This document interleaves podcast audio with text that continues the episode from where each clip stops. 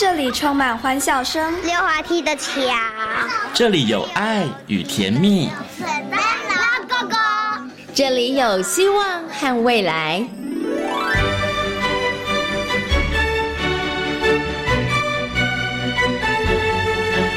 遇见幸福幼儿园，遇见幸福幼儿园，遇见幸福幼儿园，遇见幸福幼儿园。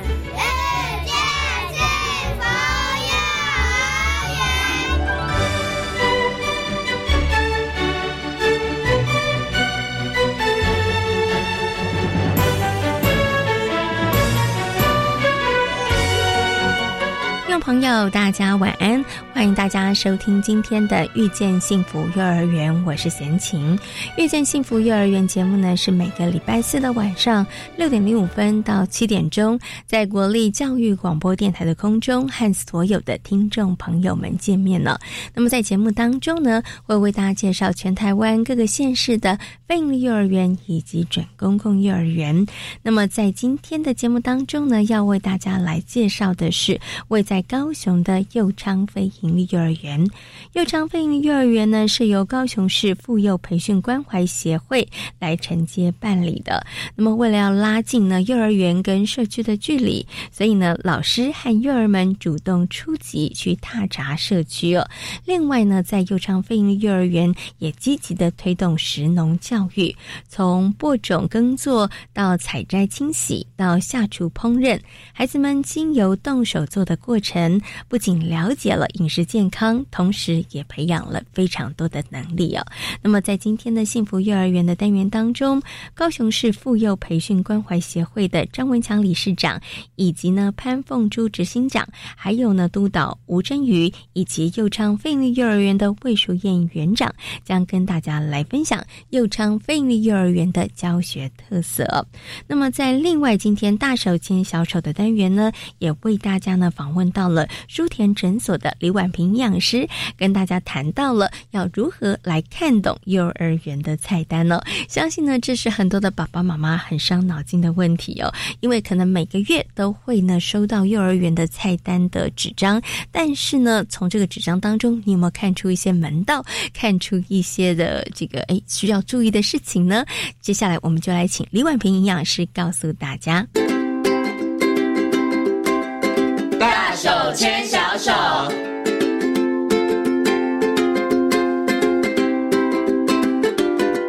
这里是教育广播电台，您现在所收听到的节目呢是遇见幸福幼儿园，我是贤琴。接下来呢，在我们节目当中要进行的单元是大手牵小手的单元。那么在今天的大手牵小手的单元呢，要来告诉所有的听众朋友们，如果你们家的宝贝现在正在念幼儿园，那每一个月你可能都会收到园方给你的这个幼儿园的菜单，那你看不看得懂这个菜单呢？那么在今天节目当中呢，就为大家邀请到专业的营养师李婉萍营养师呢来到节目当中，我跟所有的听众听众朋友好好来分享一下，我们到底要怎么样来看懂幼儿园的菜单，怎么样为我们的孩子的饮食来把关哦。那首先呢，先跟我们的婉萍营养师问声好。 Hello， 婉萍你好。啊、呃，主持人你好，各位朋友大家好，嗯，我是婉萍营养师。其实呢，大概好多听众朋友呢，大概都收过幼儿园。如果你的小朋友正在念幼儿园的话，大概都收过菜单哦。是，我先请问一下婉萍，根据你的观察，你觉得看得懂的菜单的爸爸妈妈比例高不高？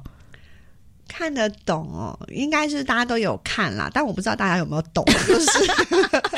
就是看了，然后都看得出来说，哎，礼拜一、礼拜二、礼拜三吃什么？但是呢，关于这个营养成分，这样到底够不够均衡，或者是吃这个到底好不好？对，可能大家跟贤琴一样，因为我也收过这个幼儿园的菜，但是我想说，哎，对，就是这样子啊。然后我实在看不出一个什么门道来哈、哦，所以对，所以今天要请婉萍好好来跟大家谈一下哈，到底爸爸妈妈要怎么样来看懂这个幼儿园的菜单呢、哦？先请问一下啊，幼儿园的菜单设计上面，它应该要有哪些重点啊？好，其实它重点很多、哦，但是因为其实我就想说，用专业的角度讲，大家可能也就想睡了、哦嗯。那我想说，因为我自己有三个小孩，我就从营养师妈妈的这个身份角色跟大家来分享。比如说我自己拿到菜单，我大概会先抓大概呃几个重点哦。第一个重点就是它有没有出现太多的加工品。哦，哦，比如说像是火腿贡丸哈、嗯，这个对我而言就叫做加工品哦。那比如说像关东煮，其实它里头的甜不辣哈、哦，就是鱼板，它其实都是所谓的加工品的部分、嗯。所以我会先把所谓的加工品，它如果频率太多，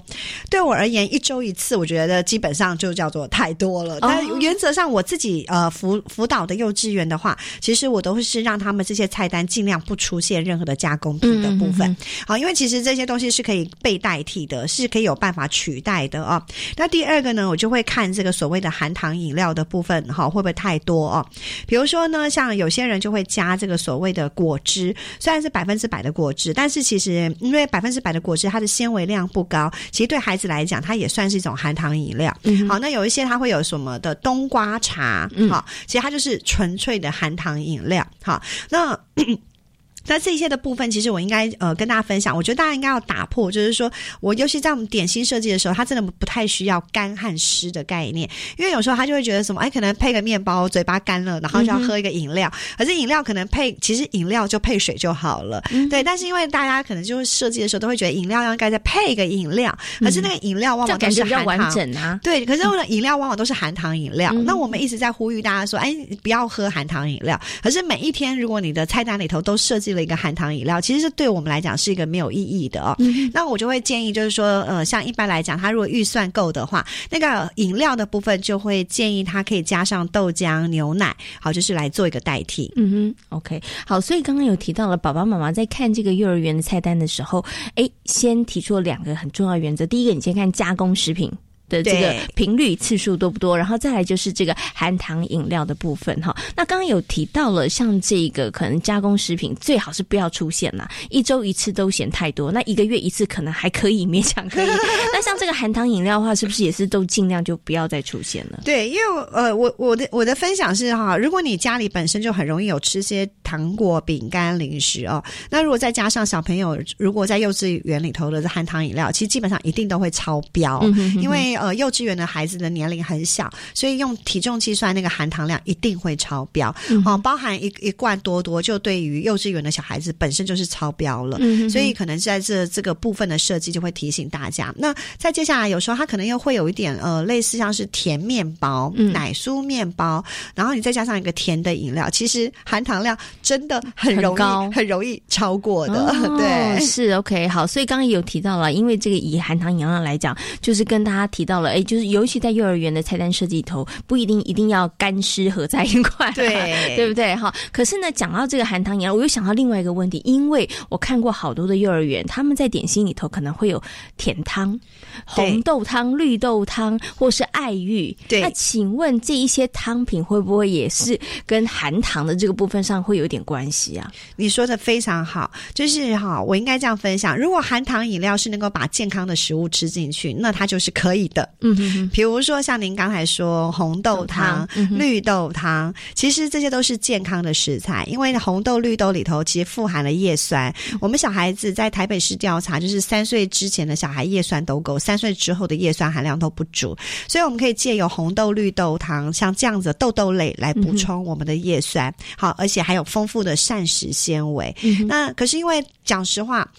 不加糖的红豆汤我也喝不下去啦，它真的不太好喝哦，就是说我们还是务实一点。好，所以像对于这样的健康的东西，呃，我我觉得就是它加糖，我觉得它就可以合情合理了。好，那或者像有些人会吃这个地瓜呃牛奶，好，或者是所谓的芋头牛奶，好，这种做的甜汤，其实我觉得它都没有问题，因为其实呃你的甜度可以做一点调整，但是它好吃，让孩子把健康的食物吃进去。那这些健康的地瓜、南瓜或者是所谓的芋头，它的膳食纤维多，自然而然就可以帮我们小朋友养出它好的肠道益生菌。嗯 ，OK， 好，所以刚刚呢，我们以这个红豆汤、绿豆汤来讲的时候，我发现又听到了一个重点，就是说在孩子的这个菜单里头或是点心里头，其实以吃食物的原型是非常重要的一个设计了，所以尽量不要去买一些可能加工的食品，或者是一些可能是呃食品类的，而不是食物类的东西。对，是不是比较好一点？嗯，没没错，那例如比如说像是凤梨酥啊、有机饼干啊，就是虽然听起来好像有机很健康，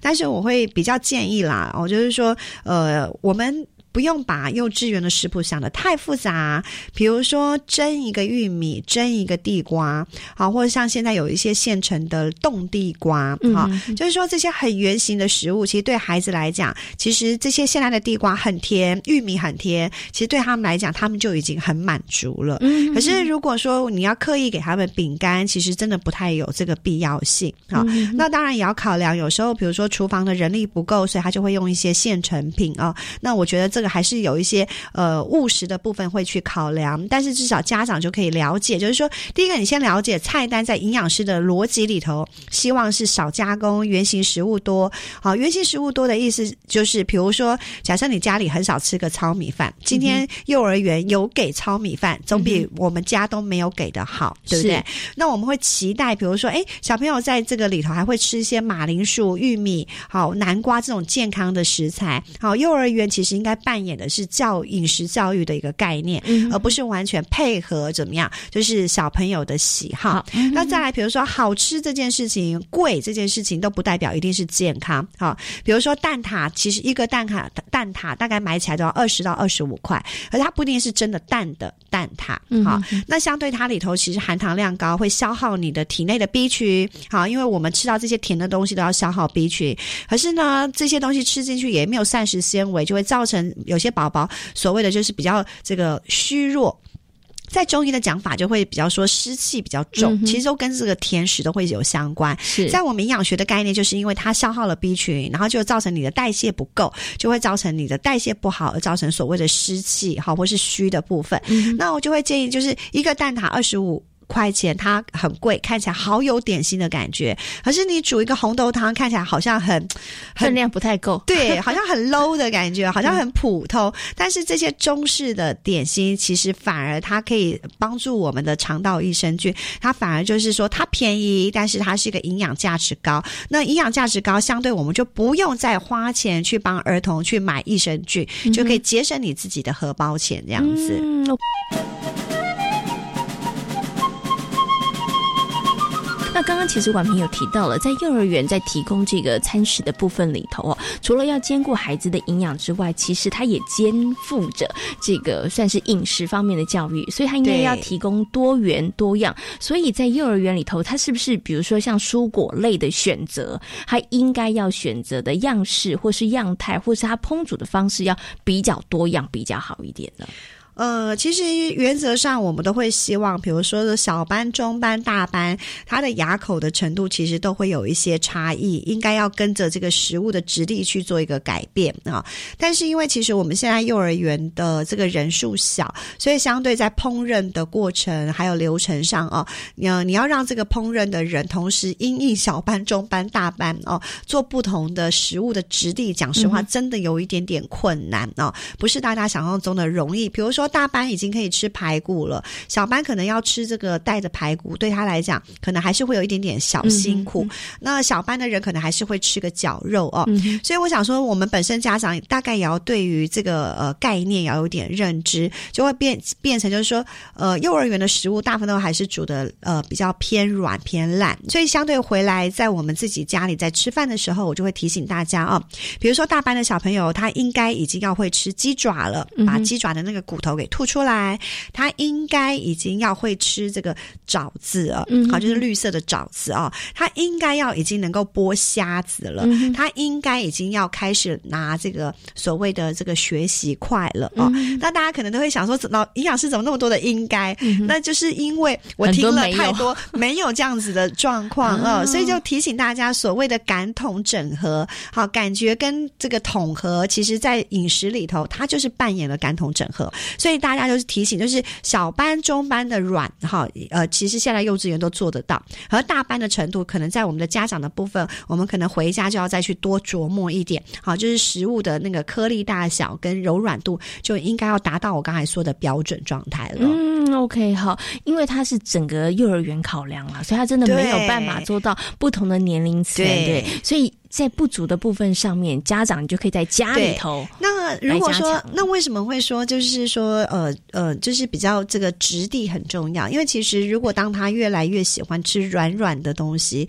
就会变成他未来哦，比如说他都会吃软不吃硬，嗯、所以他可能喜欢喝果汁，不喜欢吃水果，因为要咀嚼很麻烦。嗯、哼哼好，那不喜欢吃青菜，为什么？因为青菜都硬硬的，尤其他不喜欢吃所谓的呃这个膳食纤维高的青菜，比如说牛蒡，他可能就会很头痛，因为他咬不动、嗯、但是他就喜欢吃所谓的高丽菜、包白菜，因为煮的软软呃软软烂烂的、嗯、所以相对就会变成他的挑食蔬菜的部分就会越来越明显、嗯哦、那再来肉的部分也会，就是比如说他就比较不愿意吃这个所谓的排骨肉，好、哦，他比较喜欢吃的是绞肉，或者是比较喜欢吃所谓的丸子类、啊、对、嗯、那相对我们也会知道就是说增加咀嚼可以增加我们的这个饱足感，可以降低肥胖、嗯、可是相对就会变成他容易狼吞虎咽，吃太快。好，那再来就是有有一些也就会影响到他的这个说话的一个能力哦，因为我们在这个咀嚼跟说话的呃咀嚼的时候都会影响到我们的肌肉群，好，也会跟我们的说话的这个发音等等也都会有相关。嗯哦、OK， 好，所以这个是特别提醒家长们要注意的一件事情哈、哦。不过呢，其实在这个呃菜色的部分上面，是不是也要尽量我们在看菜单的时候要发现说，哎，它的蔬菜水果的种类越多越好，是这样子吗？对，就是说因为大部分在幼儿园他一天一定会有供应个中餐、嗯、是所谓的正餐，那有一些幼儿园的早餐其实也偏向正餐哦，就会有类似像粥啊煮面啊哦。那如果说像这样的形态我觉得也很好、哦、那就是等于相对他就可以把一些各式不同的所谓的彩虹蔬果，就是呃各种颜色都可以煮在这个里头。那当然就是说我们也不会说啊，就是他真的不爱吃就硬要他吃光光，吃到他吐，倒也不是，而是因为其实有一种呃就就是呃饮食教育的理论叫做食物恐新症，就是针对新的食物你会不会害怕、嗯、举例好了，那如果说究竟我今天说哎，我请你要吃这个呃蚕宝宝，你敢吃吗？当然不敢啊、哦、那所以我没吃过对、嗯、所以像您就是属于这个所谓食物恐新症比较高的人、嗯、就是你会比较容易哎不敢尝试新的食物，是但是像我呢，比如说人家问我说哎，你要不要试试看，我就是那种很勇敢的，像我呃去去日本，你知道那个拉面啊，就是我那次去日本的时候居然发现有熊肉拉面，哇，我跟你说超贵的，一碗要九百块台币，你立马尝试，对，我就硬是点了它，我只能形容那个熊真的好有野味好有野味啊，对，好，但是那这个因为每个孩子都会有点不同的个性哦，那这个食物恐新症它其实就是说针对新的食物你的害怕程度、哦、那大部分的孩子在每一次多次多次的接触之后呢，相对就可以减少他的恐新症，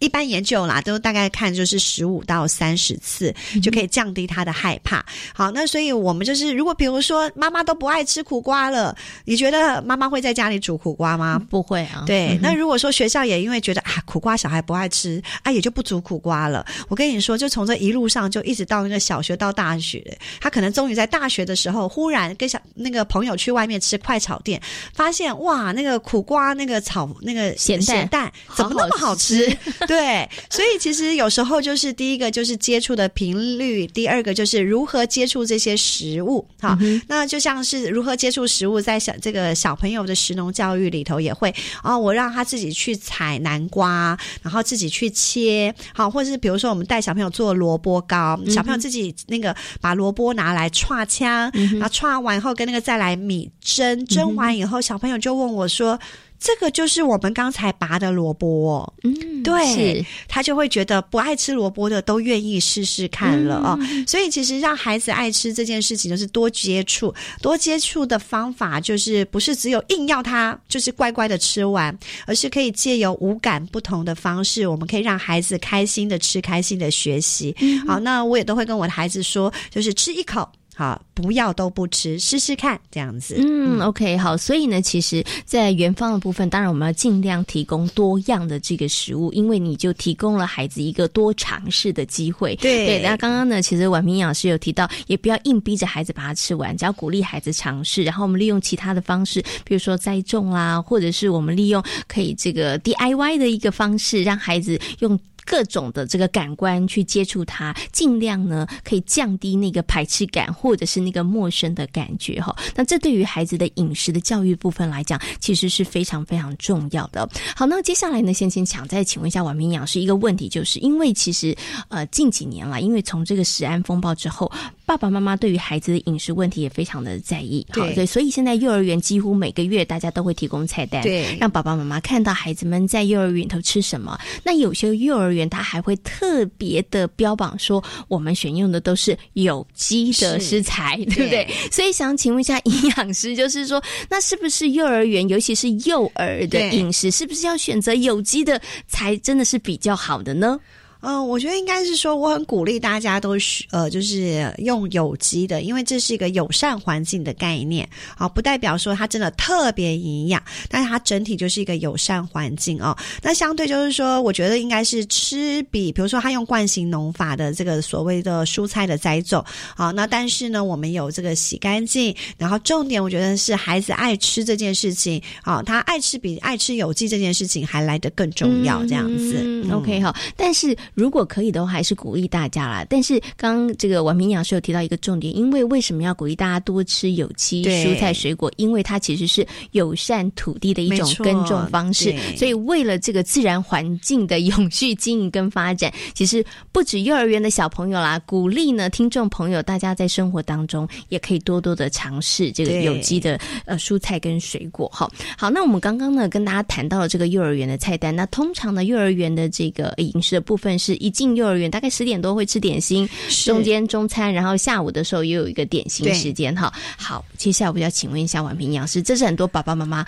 的一个嗯，不能说困扰，也不能说大家偷懒，很多爸爸妈妈觉得说，反正小朋友到幼儿园早上九点十点就吃点心了，那他起床时间又比较晚，那我们就干脆早餐省略，对，然后直接到幼儿园吃点心，请问这样可以吗？其实我觉得很 OK、欸、因为其实小孩子他也真的没有大家想象中吃这么多、哦，所以那如果说你的上班白也就是比较偏晚的人，所以你也比较晚送去给小孩，就晚送去幼儿园，他刚好就是等于吃个正餐啊、哦嗯，所以应该是说，哎，你幼儿园的正餐呃的点早上的早点，它如果越能够偏向所谓的正餐形式，比如说像是我们刚才说，它煮个粥，然后粥里头有均衡的概念，有饭啊、呃，有稀饭，然后有蔬菜，有肉，像这样的形态，其实我觉得它比我们单纯吃一个所谓的面包来的更健康。对，嗯、好，那如果说，哎，它今天给的是一个面包，那我们就要来看它搭配的饮品是什么。如果它的面包呢？比如说他配一个冬瓜茶，我觉得可能相对就是又是含糖饮料，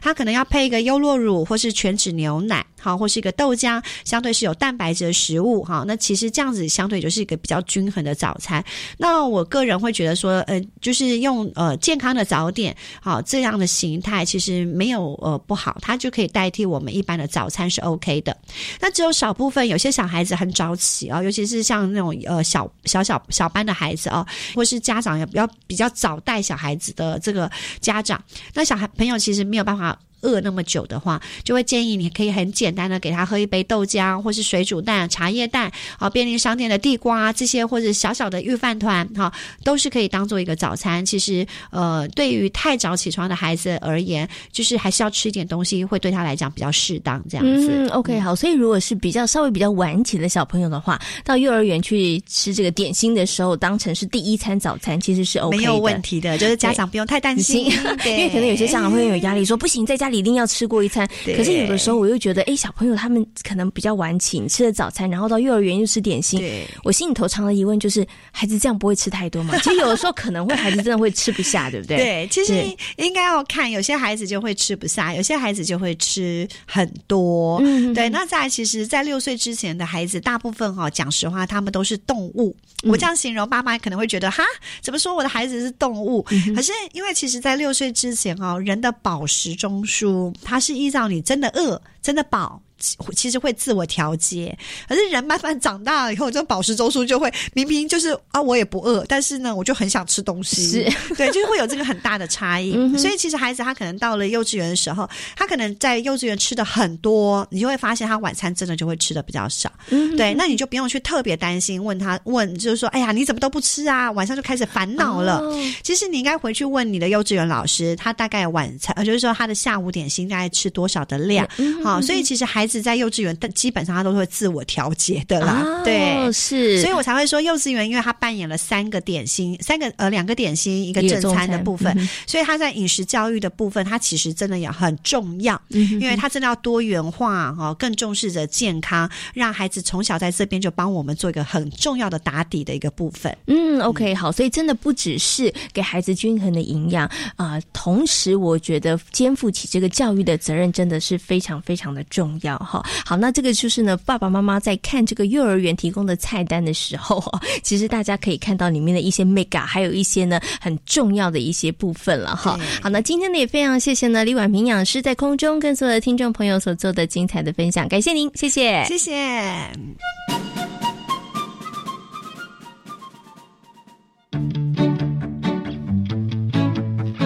教育电台六十岁了，三月二十三号到三月二十九开放 call in 的活动，就可以获得精美生日礼。透过声音的力量，献上对电台的祝福。详情请上教育电台的网站查询。跟我们一起用声音来祝福教育电台生日快乐！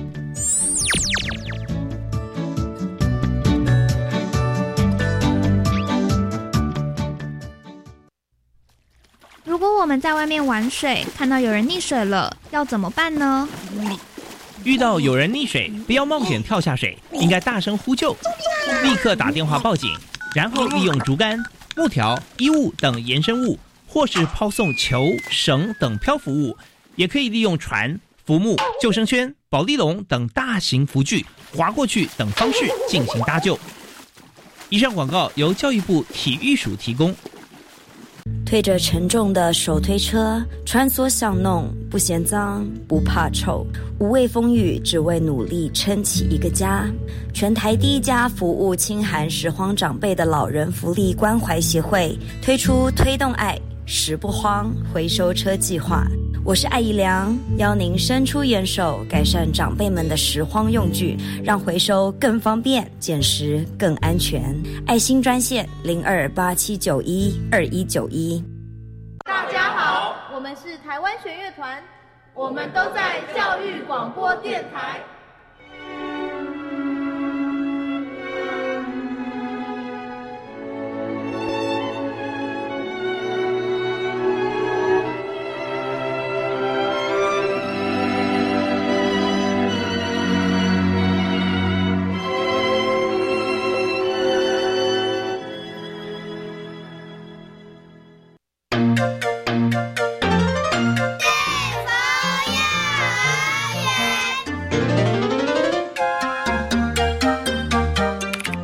高雄右昌国中内的右昌非营利幼儿园目前总共有大中中小混龄班以及幼幼班共三个班级七十六名学生。荣保安康是右昌非营利幼儿园的教育理念，而融入在地文化及食农教育的课程也获得了不少的家长的肯定和支持。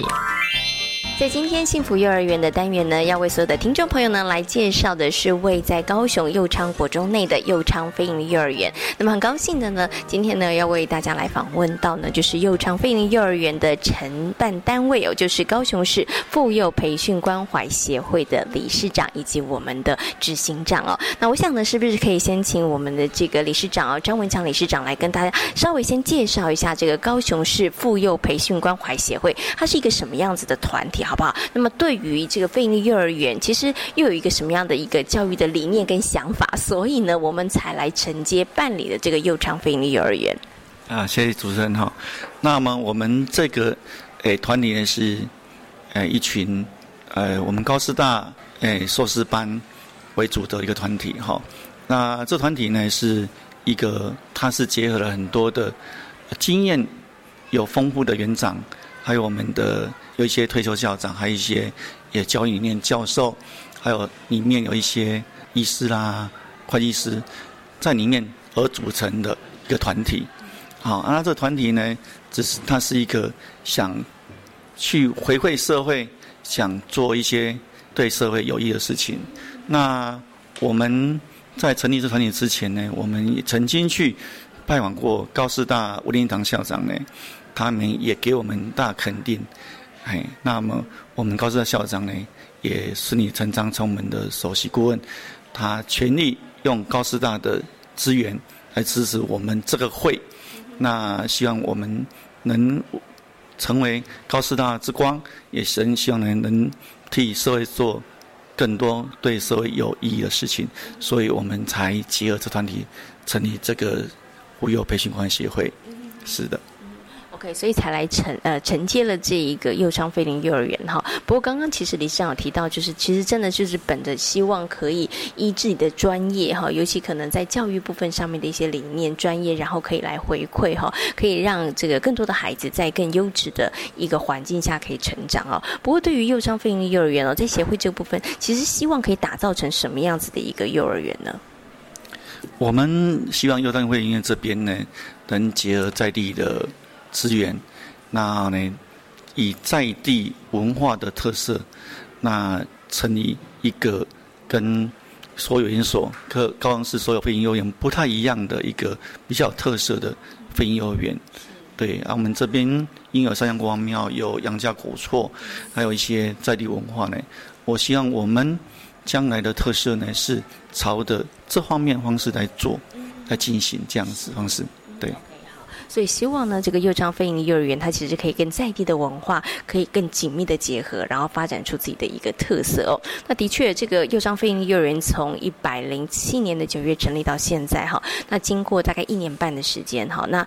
到目前为止，其实是很受到很多家长面的肯定跟好评啊。据说呢，现在排队要进来的这个爸爸妈妈其实是非常非常多哈、哦。那大家其实哎都很希望可以进入到这个幼昌非营幼儿园。不过其实在这个时间如果推回到这个一百零七年啊，大概一年半以前刚开始成立的时候，其实还蛮辛苦的哈、哦。能够这样走下来，真的是一路筚路蓝缕了。那经历了一些，其实我觉得可能家长的不了解，或者是家长的也许。他们是不信任哈，所以才我觉得是慢慢的克服，然后才可以走到现在。那我想接下来就请我们的执行长来跟大家谈谈一下哈。我们请我们的潘凤珠执行长跟大家谈一下，其实刚开始的时候其实是真的面临了一些辛苦哈。那有哪一些辛苦？然后其实到后来是怎么样，又让家长可以对于这个幼昌非营幼儿园其实是了解了，然后又放心了，然后甚至很希望可以把自己的宝贝送到幼昌非营幼儿园。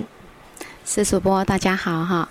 嗯，我们因为幼昌非营利幼儿园啊，它在招标的期程的部分，因为之前呢有十四工程的流标，还有两市法人的流标，那以至于我们在投的时候已经是七月份了，那在这样一个筹备期非常的短促，那我们就在八月一直又很快的要进行，到八月的时候工程还在进行，所以我们的开学日也比较晚，就在九月份的时候才做开学，那时候我们在招生上也没那么顺利，所以我们当时的招生名额是不足的。那后来也也经过我们理事长，还有我们的团队，还有尤其我们请到一个优质的园长，好，然后更优质的团队的老师，然后共同把它经营。那现在目前都是招生额满的，而且还有很多人在排队。那这边也谢谢我们的法人，还有谢谢我们的园长，还有团队。好。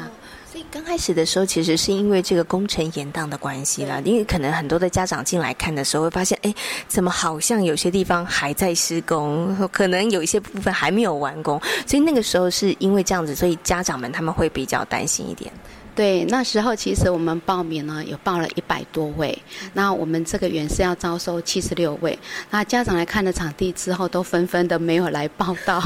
所以我们当时这招生也才招了四十几位就开学了。那现在是额满的这样子。Okay, 好，所以是真的经过前面是真的还蛮辛苦的，因为我相信当时其实就算有进来园里面就读的家长，他们应该每天也会抓着园长跟老师说，你们工程到底什么时候做好？然后我们的小朋友到底什么时候？有一个比较好的这个环境可以上课吧？哦，对对，那时候呢，其实家长都一直帮我们告去教育局，说我们的工程一直都没有完工。后来也就在大家的努力之下，现在都一一的让它顺利都完成了，这样子，哎，也是一个甜美的回忆哦。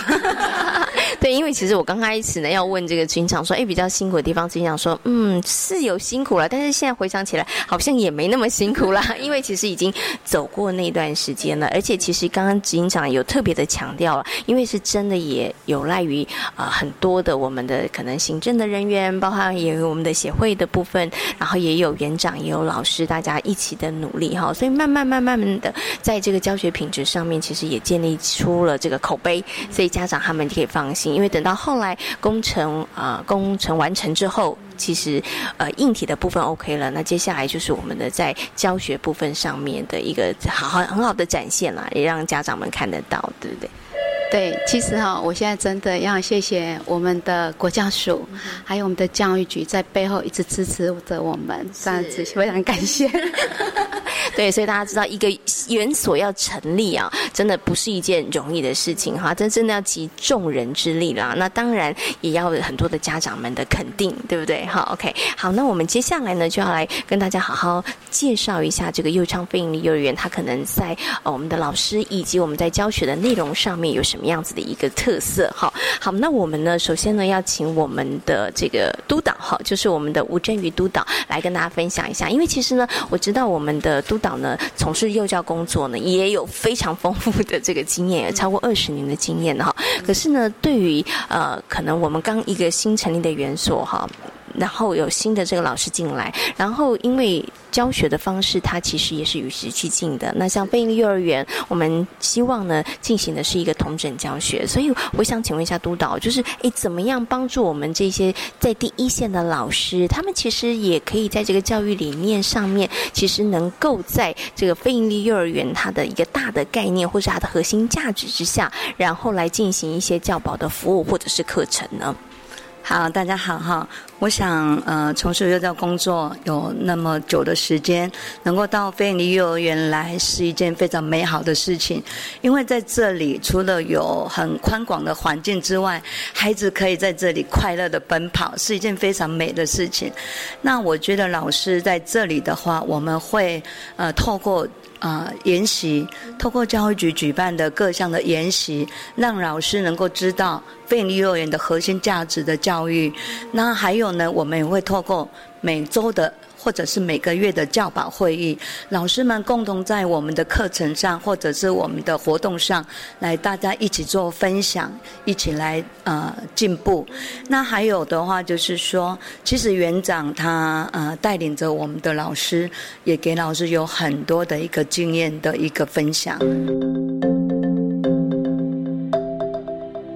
我想请问一下督导哈，就以您这个多年的经验啦，好，然后观察，其实就现场的老师来讲哈，您会觉得老师们刚开始初期的时候，他会稍微比较辛苦或比较困难，需要去克服的点是什么？在教学上，我想，呃，以往的话会有分科教学，那我们非营利的话是没有，我们是开放的教学。那我们呃也辅导老师们开始做学习区的一个规划。那学习区的规划呢，你会让呃孩子们看到老师的用心。那在学习区规划上呢，孩子一进教室，他们就可以做他们喜欢的事。或者是一个课程，呃，引导完之后，他们可以在学习区里面做延伸的一个学习，对孩子来说也是一件很棒的事情，对。那不过像刚刚这个督导讲的，怎么样老让老师喜欢学习，这本身我觉得在协会、在园方，甚至在园长的部分上面，我们其实就提供了很多的学呃机会，也有很多的管道， 对, 对不对哈、哦？让老师在这个学习的过程当中，他们也可以获得一些成就感啦。对。那我们也非常谢谢这个督导跟大家分享。那我们接下来就要请我们的呃魏淑燕园长呢，就跟大家好好来谈谈呢，就是说我们在这个教学现场上面呢，除了我们刚刚理事长有跟大家谈到的，希望幼昌非营利幼儿园在在地文化的部分上面，我们其实除了可以认识，然后可以生根，然后可以结合之外，其实呢，幼昌非营利幼儿园在食农教育的部分上面也琢磨非常的多哈。所以呢，我们接下来就要请我们的魏淑燕园长来跟大家分享了。不过我想是不是可以先请园长跟大家分享哈？就我们先谈谈在地文化的这个部分上的结合好了，怎么样带着孩子们去认识我们在地的一些文化呢？甚至怎么样让他可以跟我们的课程做一个结合，好吗？好，谢谢主持人。呃，因为我们初第一年来的话，我们都不了解呃这边的楠梓区的一些在地的一些文化特色，所以呢我就决定说我们第一年就走在地文化，然后跟着老师跟着孩子一起学习。所以呢我们就开始在呃找寻资料，我们就是绕了我们的校区一圈，呃，有需要孩子跟我们一起去探索的地方。所以呢，老师，我觉得老师也很配合。那我们到了呃，我们这边的在地文化，杨家古厝，我们的天后宫，我们的文帅府，啊、呃，包括我们的邻近的三山国王府，这一些呢，都是呃有很多呢需要可以让我们去挖宝的。所以我们是跟呃孩子一起共同学习。这个就回到刚刚其实督导讲的，其实老师们真的有很强盛的学习性哦。因为我在访问前有先请问一下我们的园长，园长说哦，其实园长本人还有幼儿园的老师，我们其实都不是在地人哈、哦，所以其实我们也愿意跟孩子一起来去探索，然后来认识这个地方。所以我们刚开始的时候真的带着孩子走出去，对不对哈、哦？可是在走出去，因为其实幼商非营利幼儿园成立到现在一年半的时间了，那我们从走出去一年一年半的时间，应该走的该走的地方地方其实应该也都走过一轮了啦，所以想请问一下园长，可是再走出去认识知道我们的周遭有这些环境，有这些地点，有这一些比较特别的，可能像您刚刚讲三山古王庙比较特别的一些宗教文化之后，其实我们怎么样把它带入课程里头，或者是我们怎么样带着孩子再去更加的深化学习？呃，其实我们呃，刚刚我们督导介绍说，我们走的是除了呃我们的主题，还有我们的学习区。那老师就是透过我们的主题呢，开始去设计。那我们开始呢，呃，老师跟孩子一起画地图，画我们社区的地图。那可以跟孩子一起讨论，我们要走访。拜访我们社区哪些个点？那其实我觉得我们的孩子比我们还了解我们的社区，因为他们是在地人，他们至少他们可能住在这里已经比我们多。嘿，然后透过呃父母的介绍，哦阿公阿嬷的介绍，哎，我们是从孩子的口中，他的经验谈跟我们讲，哎哪些地方有他的特色，我们是跟孩子一起讨论。哦，那我们就发现，哎，那我们可以去哪里去探索？是。哦，这个真的还蛮特别，而且我觉得非常的有意思，因为其实就让孩子他可以化身为小小老师、小小导览员，而且其实孩子有的时候为了要跟老师讲不太清楚的地方，老师提问他还要回去做功课，他可能要回去问阿公阿嬷是不是？哎，老师有问我什么？这样也可以让孩子他其实有那个想要去探索的，因为也许他走过，他知道，可他不是那么了解，对不对？然后，所以所以在幼商非营幼儿园的在地文化的一个，我觉得去做认识跟了解，其实很特别的是，也可能它算是一个优势，因为老师不是在地人，对，所以其实可以用另外一个不同的视角，然后带着孩子，跟着孩子一起去重新认识这个社区，哈，这还蛮特别的哈。好，那其实呢，幼商非营幼儿园除了这个在地文化的一个呃踏查，然后一个课程之外，还有另外一个部分也算是重头戏，就是食农教育。其实刚刚园长很骄傲跟贤晶说，哎，我们小朋友呢，他们都是小小厨师哦，要刨啦，要剪菜。要挑菜都难，对，都会都难不倒他们哈。所以我想是不是可以请园长来谈谈，就是为什么我们会把食农教育作为这个幼商非营幼儿园它其实一个发展的一个呃很重要的一个目标或者是一个想法呢？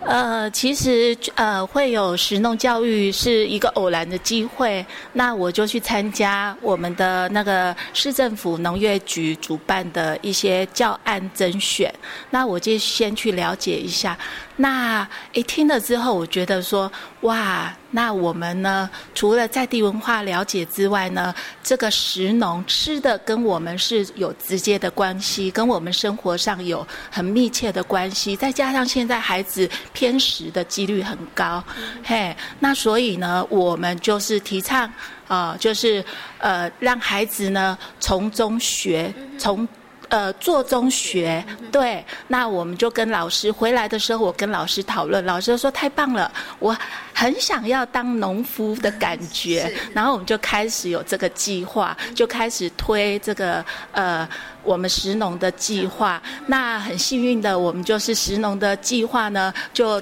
呃得到长官的肯定，那我们也得到十万块的奖金，然后我们就开始这一年就是推食农的教育了。对，那我们从食农教育呢，孩子可以从呃一开始我们去开垦，然后可以知道菜园里面的好朋友是有哪些，对，去了解，然后慢慢的去让他们去呃亲近大自然，然后让他们感触到其实呢呃大自然是随手可得的，就是很自然的，很不需要说特特别的去做一些包装，孩子就是很亲近。那我们很幸运的，我们有一个这么棒的环境，孩子可以就是呃亲呃很亲密的贴近，对。所以其实刚刚从魏园长跟大家分享里头，我发现哎，其实食农教育它其实跟在地文化有关系，因为可能跟我们跟在地的农特产品，对不对，它也有关系，然后它其实跟自然科普教育其实也有一些关系，对不对？好，那刚刚其实园长特别强调为什么会推动这个食农教育，其实也很希望孩子可以从做的过程当中有一些学习哦。像小朋友您刚刚提到哎，他们可以自己刨可能一些菜呀、啊、丝瓜啦，对，会摘菜，其实对于小朋友的这个这个手部的精细动作的小动作的发展，其实也会有一些帮助啊。对，呃，因为我们觉得孩子的话，他的一些精细动作都不足。现在的家长呢，做的比较比孩子还多，都帮孩子做好好的，所以我们发现孩子可能在于自己动手、自理的能力有欠缺，所以我们尽量让孩子去动手去做。那其实我们透过家长都觉得说，问孩子刚开始来这里，他都会问孩子说：“你今天学什么？你今天老师教什么？”其实我们就没有没有一定说教什么，孩子就是玩中学，从中。那像孩子他们去做刨切啊，还有煮的动作呢，他们就是在游戏中去学习了。对，那像有时候像我们的学习区里面有让孩子去呃。去堆积积木，去盖一零一，去盖总统府，然后让孩子去呃捏粘土，然后让孩子呢去角色扮演，其实这个都是让孩子去玩。那我常常跟孩子跟家长讲，那孩子角色就是玩，他的工作就是玩，就是让他们快乐自呃自在的去玩，他从玩中就可以学到很多了。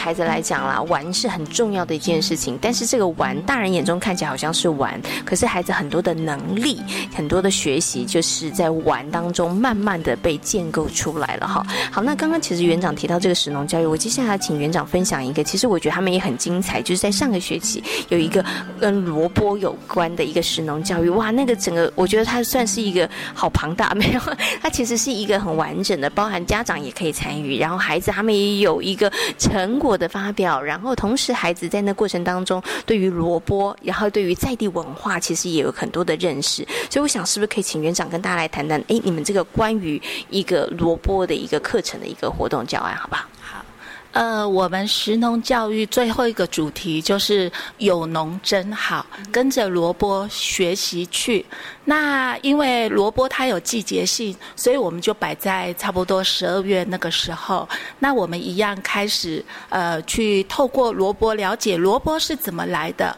那跟我们之前种菜可能不一样了，它在可能在地底下，然后孩子就是从中了解。那我们去开始种萝卜。那萝卜有很多的种类，那我们主要是种白玉萝卜，我们这边美浓的特色。然后小朋友就从种萝卜采收，然后萝卜呢又可以做很多的食材，那所以孩子从中呢就是让孩子去动手去做。那中间呢我们老师跟孩子去讨论我们要做什么，所以我们每天都可以，我每天呢都可以吃到孩子呢亲手烹饪烹饪出来的食的食物，萝卜的食物，哎呀、啊，那孩子自己腌制的萝卜干，好萝，可是他们有做萝卜泥，对，然后做萝卜饼，还有这一些东西，然后小朋友呢还会去懂得去跟别班去做分享。那我们最棒的是在学期末呢，我们有一个亲子旅游，那我们就是到美浓一起去拔萝卜，去品尝萝卜汤，这样子在地的文化结合，很棒。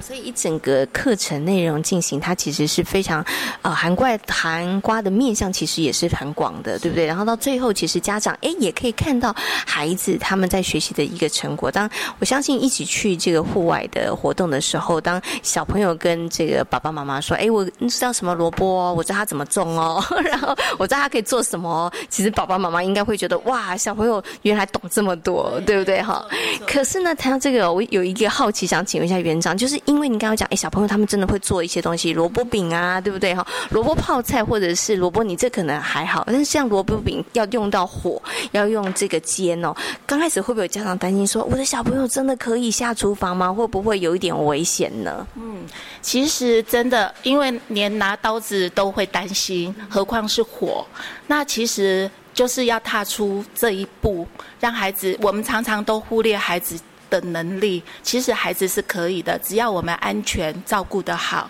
然后我们在做之前，我们老师都会先把游戏规则注意的一些事情先跟他们去跟孩子去讨论，诶，这个火可能会怎么样，会那个，那小朋友其实他们有经验，他们可以经验分享。好，然后我们先把呃一些事情游戏规则先讲好，其实孩子都能够遵守。那当孩子去做了，他从中呢他是得到成就感，他做完之后，所以我们的家长都可以感受到孩子到底在玩什么。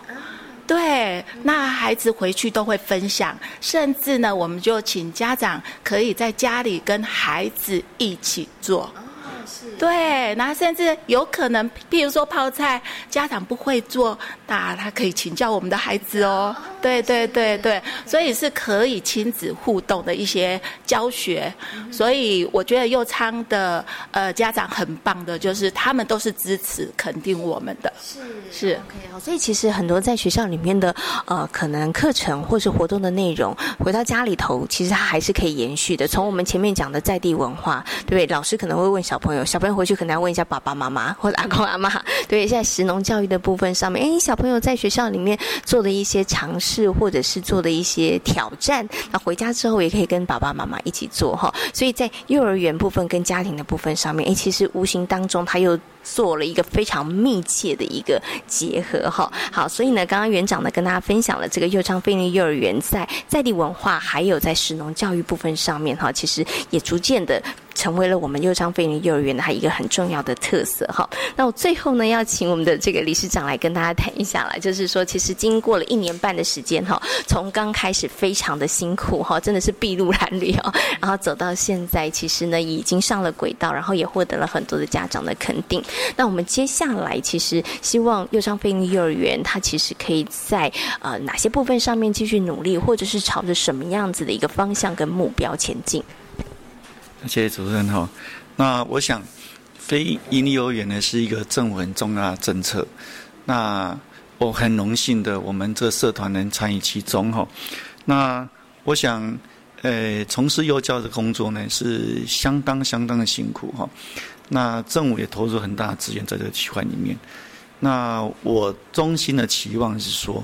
呃，我们能提供更多的年轻人。年轻的教师投入这个非营利行列哈，那这是我一直很期待的一个一个，也是政府一个相当重要的所谓的青年返乡，回家回到乡下来工作的地方。我我们这个这个法人非常重视这一块哈。那再来就是说，我们希望能结合呃更多的社会资源来投入这一块。那我也希望说，这个政府政策呢，我们能更多有热心参与的人来共同参与这一块。那在这里呢，我希望能融入我们的社区，那能让家长安心的上班，能让小孩子呢能在这边很安心的就读，好、哦，那让我们看到，诶，小孩子看到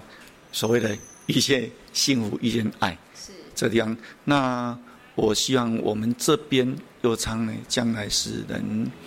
诶提供了更多的诶社区的一些资源、功能投入，嘿，来创造美好的未来。是是。Okay. 希望这个未来有更多的这个资源，然后我们可以整合，然后提供孩子更好的一个成长的环境了环境。那这个资源的整合，那当然包含了这个社区的部分，当然也希望有更多年轻的教师，好可以可以加入这个幼教的行列。那今天呢，也非常谢谢呢我们高雄市妇幼培训关怀协会的呃张文强理事长，以及呢还有我们的执行长潘凤珠执行长，还有我们的吴真瑜督导，还有我们就是右昌飞云幼儿园的魏淑燕园长，跟大家。所做的精彩的分享，也感谢各位，谢谢。